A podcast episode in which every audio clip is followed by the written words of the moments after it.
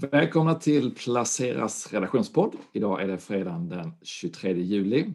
Det är, eh, det är lönefredag.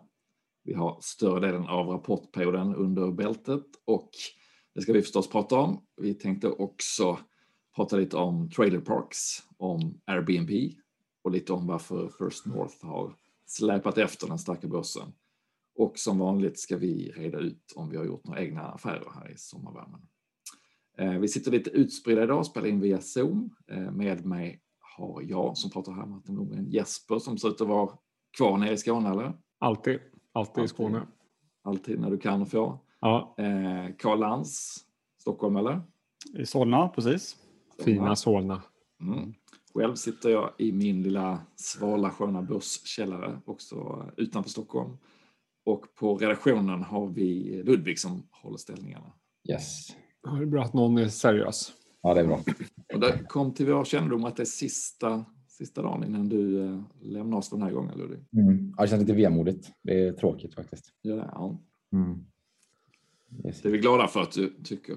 Ja, jag tror det.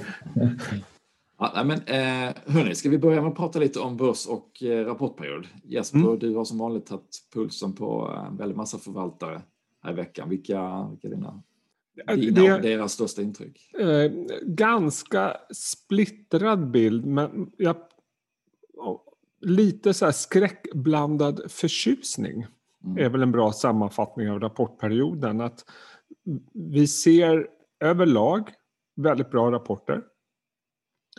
Eh, precis som i Q1 kanske vi inte har de här överdrivna positiva kursreaktionerna. Ganska många som inte har gått upp sina starka rapporter.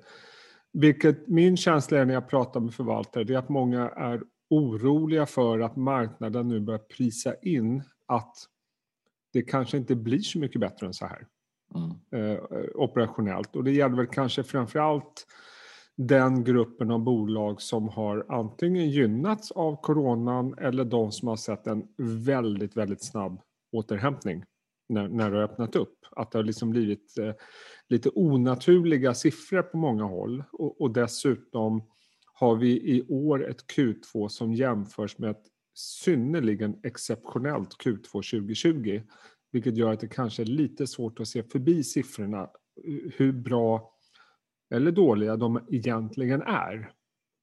Och där tror jag många känner lite grann att man vet inte riktigt hur man ska prisa in det här inför Q3 och Q4 när det kanske blir lite svårare jämförelsetal och sen blir det väldigt svåra jämförelsetal ännu längre fram.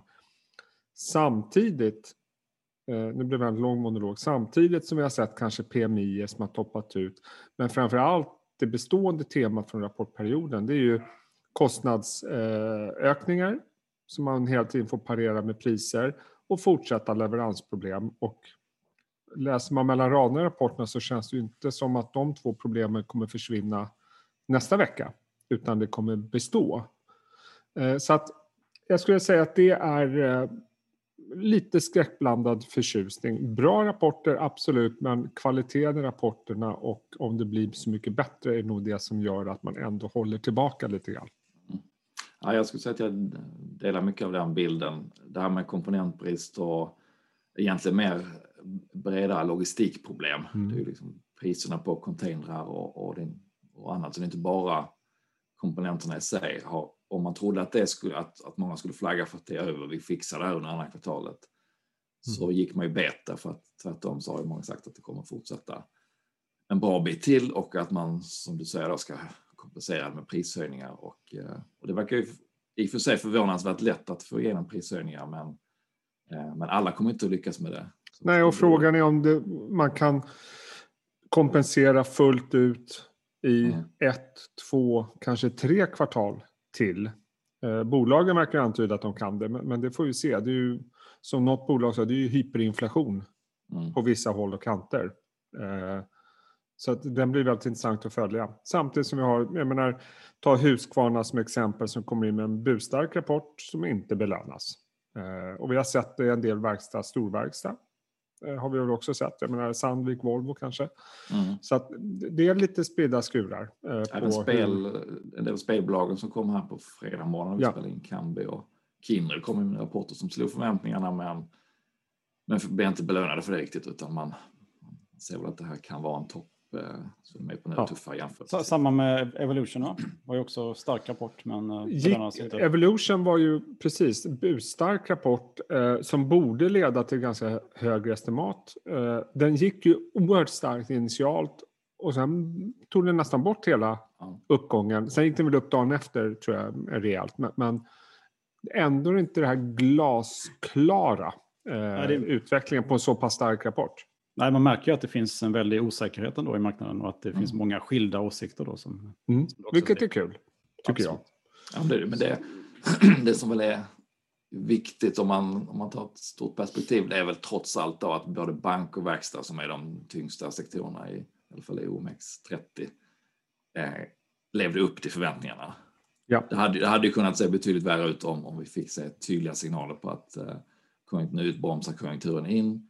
Det är egentligen bara Kina som, som jag tycker jag har sett är lite skönhetsfläcken i de cykliska bolagens eh, geografiska exponering där det verkar faktiskt ha vänt ner i vissa fall.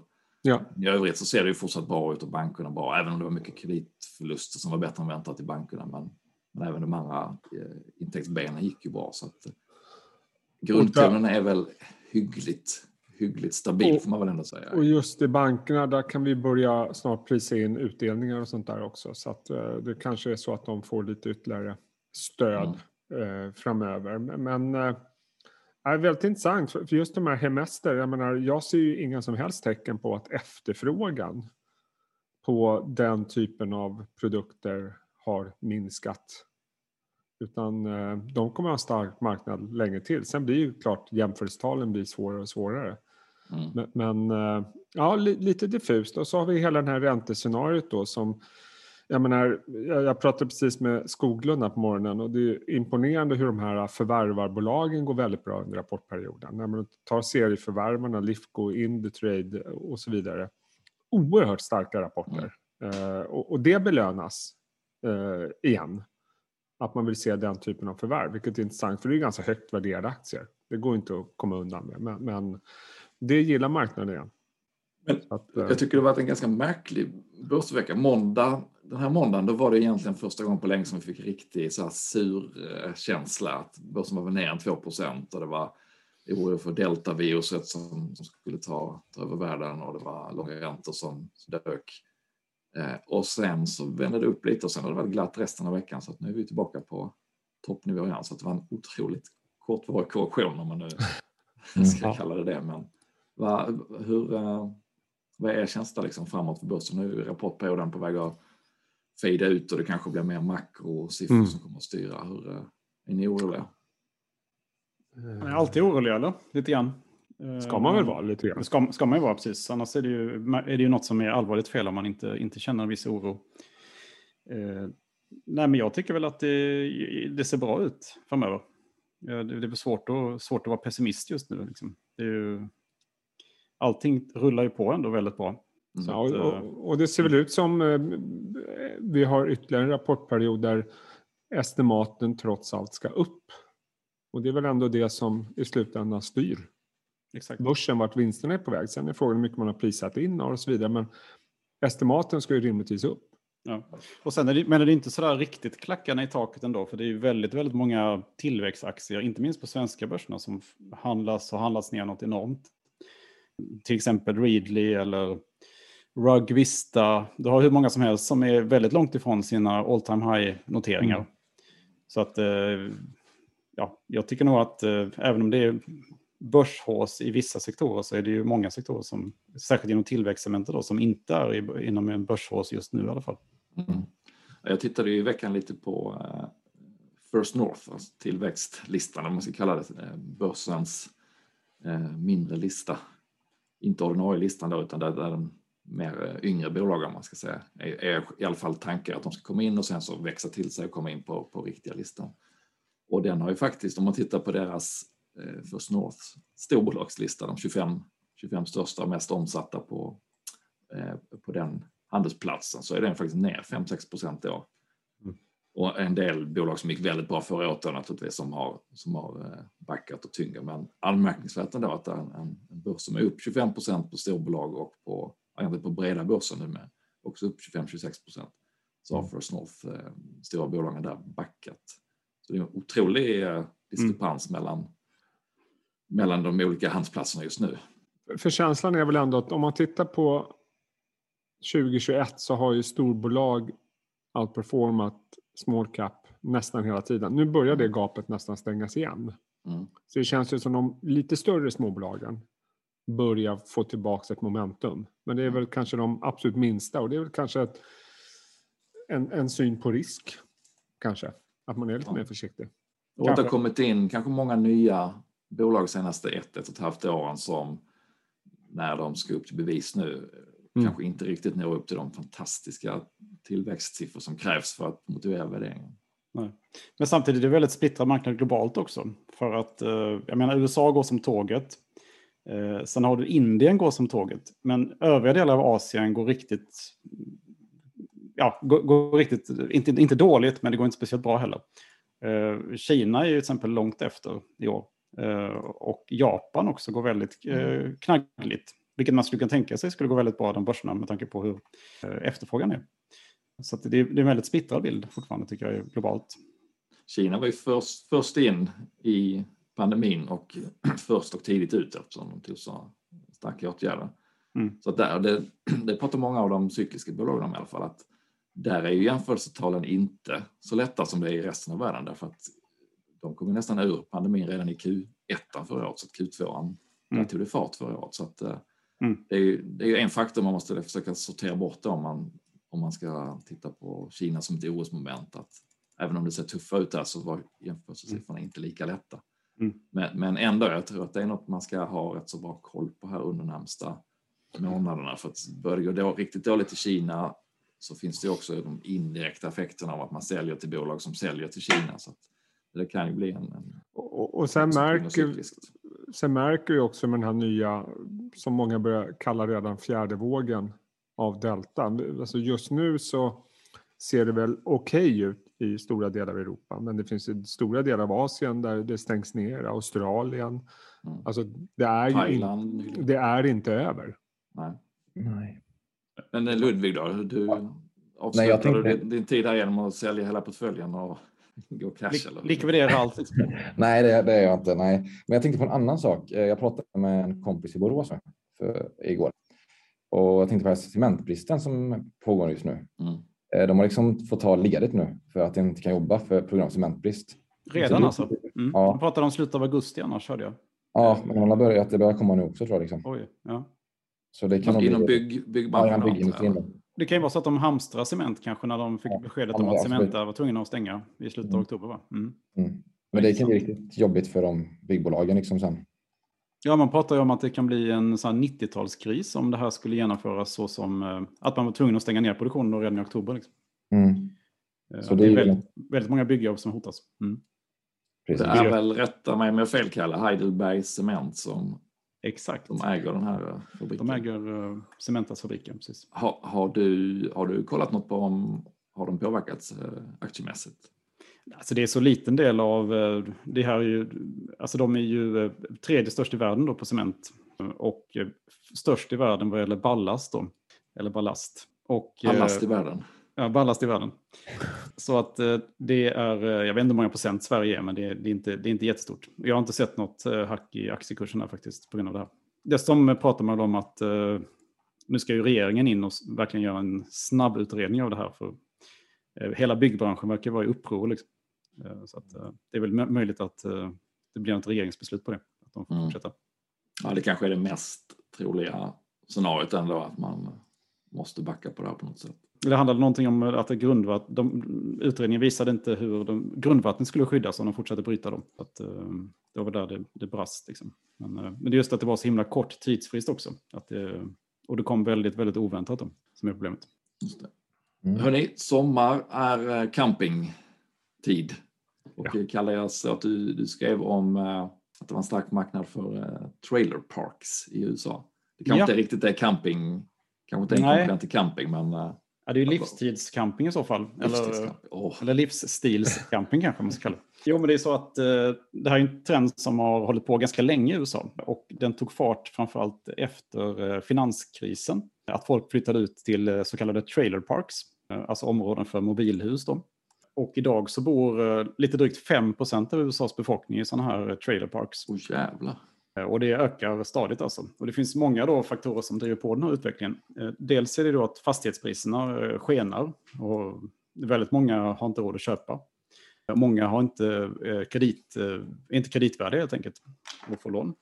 Och sen finns det också äldre personer som säljer sina hus och flyttar till en trailerpark för att, att kunna leva livets glada dagar då på slutet av livet.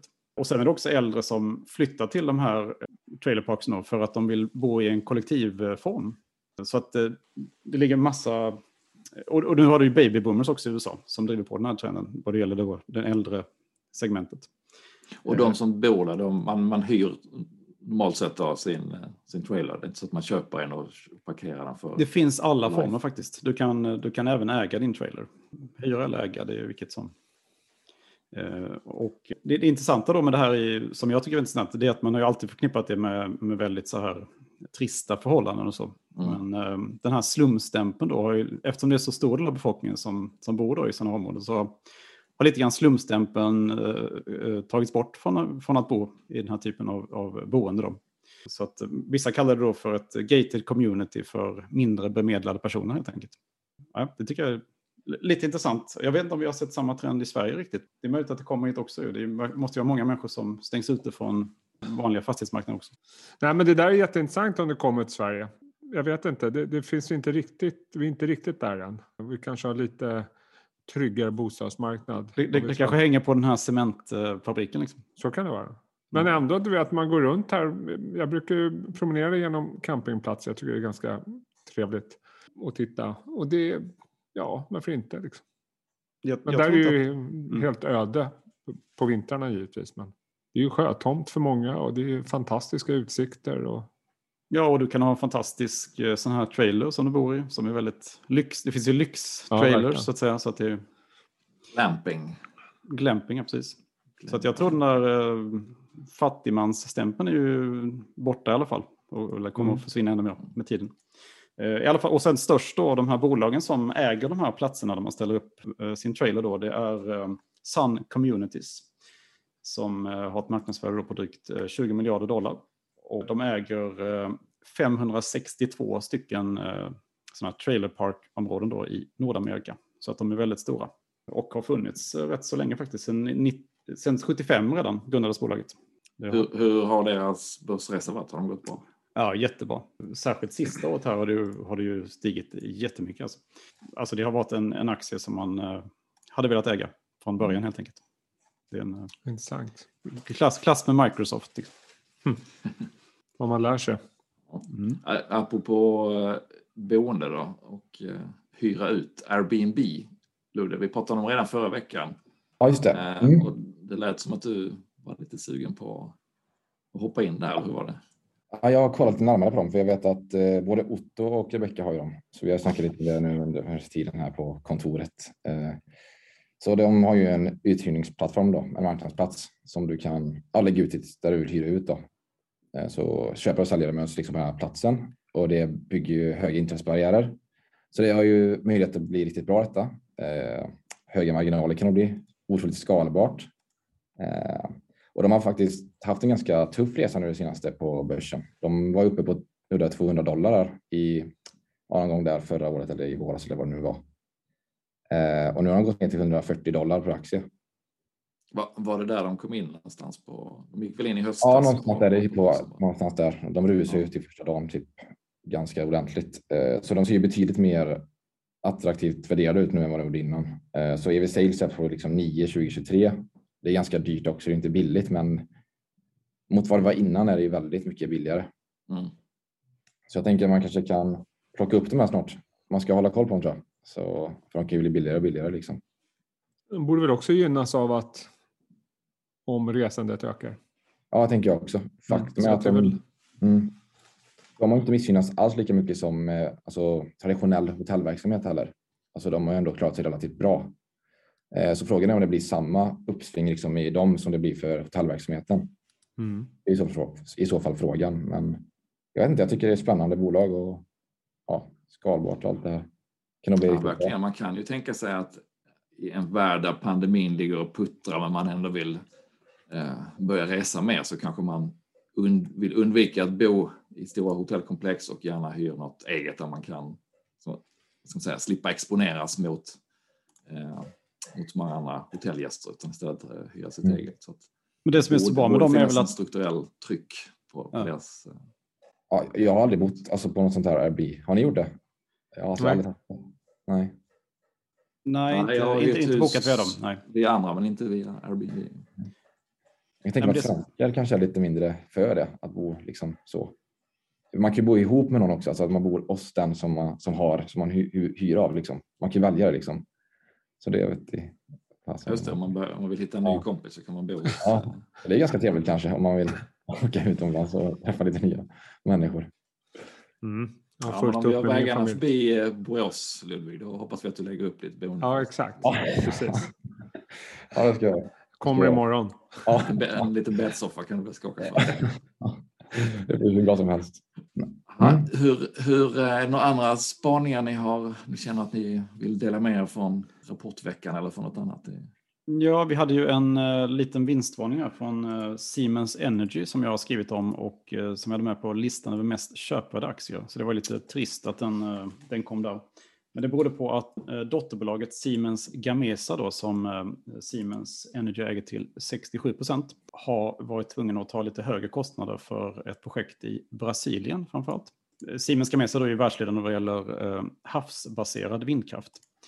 Men här byggde de då landbaserad vindkraft i Brasilien och missbedömde det projektet. Vilket gör att de då kommer förmodligen göra ett nollresultat för sitt brutna räkenskapsår då, antagligen. Och det fick då Siemens Energy-aktien också att falla en del. Och sen är det också då högre råvarukostnader också som, som ju alla har. Liksom. På längre sikt så tänker jag ändå att Siemens Energy är eh, intressant eftersom EU har ju kommit med sin gröna omställningsfond och där ska man ju då fördubbla vindkraftsutbyggnaden eh, per år. Alltså under de kommande tio åren. Så att säga. Och i princip är det så där att eh, Siemens Gamesa, man kan inte undgå dem. Liksom. Och man kan inte undgå heller eh, Siemens Energy när det gäller energiomställningen i världen. Och sen har ju Siemens Energy andra ben också. De, eh, de tillverkar ju turbiner då. Eh, och den verksamheten går väldigt bra. Och sen är det ju även smarta elnät också. Som också är en ganska underskattad del av Siemens Energy. Så att det här borde bli en vinnare på lång sikt oavsett. Men sen var det timingmässigt lite synd att vi hade med den bland de mest köpvärda aktierna. Men Just vindkraften verkar vara lite tufft en period nu. Då, då. Även, även Ratos fick en smäll på sin kvartalsrapport och då var det ju deras innehav Diab som tillverkar material för vindkraftbladen är det väl bland annat. Det är nog eh, råvarukostnaden där eller? Ja, precis. Mm. Och, att, och att man har bromsat in lite produktionen då av Mm. vindkraftverk. eh. Men det är ju som du säger, förmodligen tillfälligt. Är man långsiktig så, så är det ju naturligtvis Var inte lite överdriven reaktion i Ratos? Jag tror det. Den hade gått starkt innan och uh, Diab är ett av de större portföljbolagen. För övriga en smäll. eh, portföljbolag gick väl helt okej? Ja, absolut. Sen, sen måste vi väl också nämna, vi pratade om eh, att det gått bra för serieförvärvare. Eh, men om konjunkturen förbättras, om det blir lättare att träffa folk och räntan är fortsatt låg så lär väl också bli fler bolag som att vi får uppköp igen. Vi såg Veoneer idag eh, upp 50 procent nu på bud. Det är trist att bli av med Veoneer tycker jag. Men, Mm, men eh, det, det är väl, och det är en ganska stor affär. Jag vet inte om det var 3-4 miljarder och sånt där dollar. Stämmer det nu? Eller kanske Mm, det stämmer. Så att det är väl en risk eller möjlighet beroende på hur man ser på det, att vi ser också fler, fler förvärv, eh, uppköp framöver. Det borde det vara. Vi såg ju faktiskt en del stora eh, juni, juli inför rapporten också. Hexagon gjorde ett jättestort förvärv. Ja. Sandvik gjorde faktiskt en del mm, små och mellanstora förvärv. Mm. Så att det, är- det är absolut ingen paus i, i det arbetet här under, under sommaren utan det kommer säkert se mer av. Om du är inne på det- låga räntor, Ja. starka balansräkningar i de flesta bolag. Man, man ser att man blir belönad för att göra förvärv så var det ju inte kanske för 10, 15, 20 år sedan. I, utan det var ju en rätt stor skepsis när de gjorde ett stort Ja, nu förvärv. är det så ju- utgick man från det här kommer inte bli bra. Nu Nu går ju kursen upp direkt man gör förvärv, vilket Ja. också kan ifrågasättas ibland kan jag Ja. tycka. Men, men eh, menar just i Veoneer, det är en aktie som har liksom inte rosat börsen. Börsen har inte haft tålamod. Och så kommer någon som fattar tekniken och Mm. plockar upp det relativt sett billigt. Det är ju fortfarande en kurs långt under tidigare toppar i Veoneer. Ja.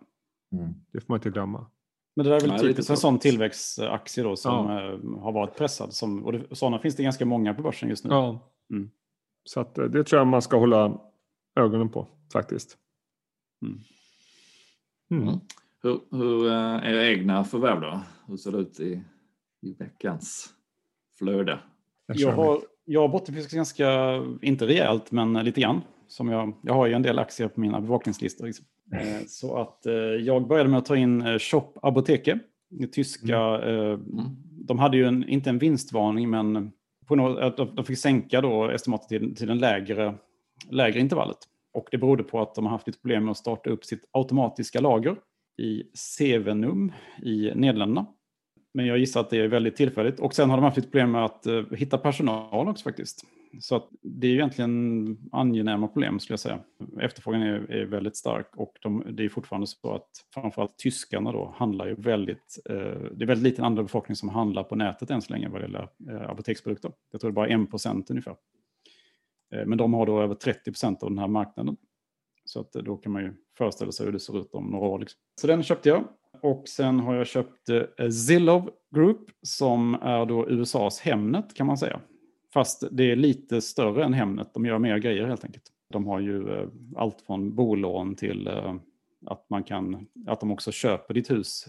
Alltså eh, på några minuter då, så här digital, digitalköp. Den plockade också in på dippen här. Och sen det jag tycker är mest eh, spännande då, det kittlande, är att jag har köpt eh, Maxar Technologies. Som är då ett rymd och satellitteknikbolag. Och eh, de står då inför en, eh, alltså världen står inför en lite ny rymdkapplöpning här. Vi har ju haft två miljardärer som har eh, tagit sig upp i rymden. Och sen har vi Elon Musk som ju faktiskt är, jobbar åt NASA numera och skickar upp astronauter till, till rymdfarkosten. ISS? ISS, precis. Och som även då ska inom ett decennium eller sånt där ska ha en resa till Mars, eh, är planen. Och även då, Elon Musk jobbar även med att skapa eh, världsomspännande internet via satelliter. Men Max Technologies då är ju underleverantör till många av de här. Och dessutom så lanserar de en ny eh, satellitserie här eh, nästa år.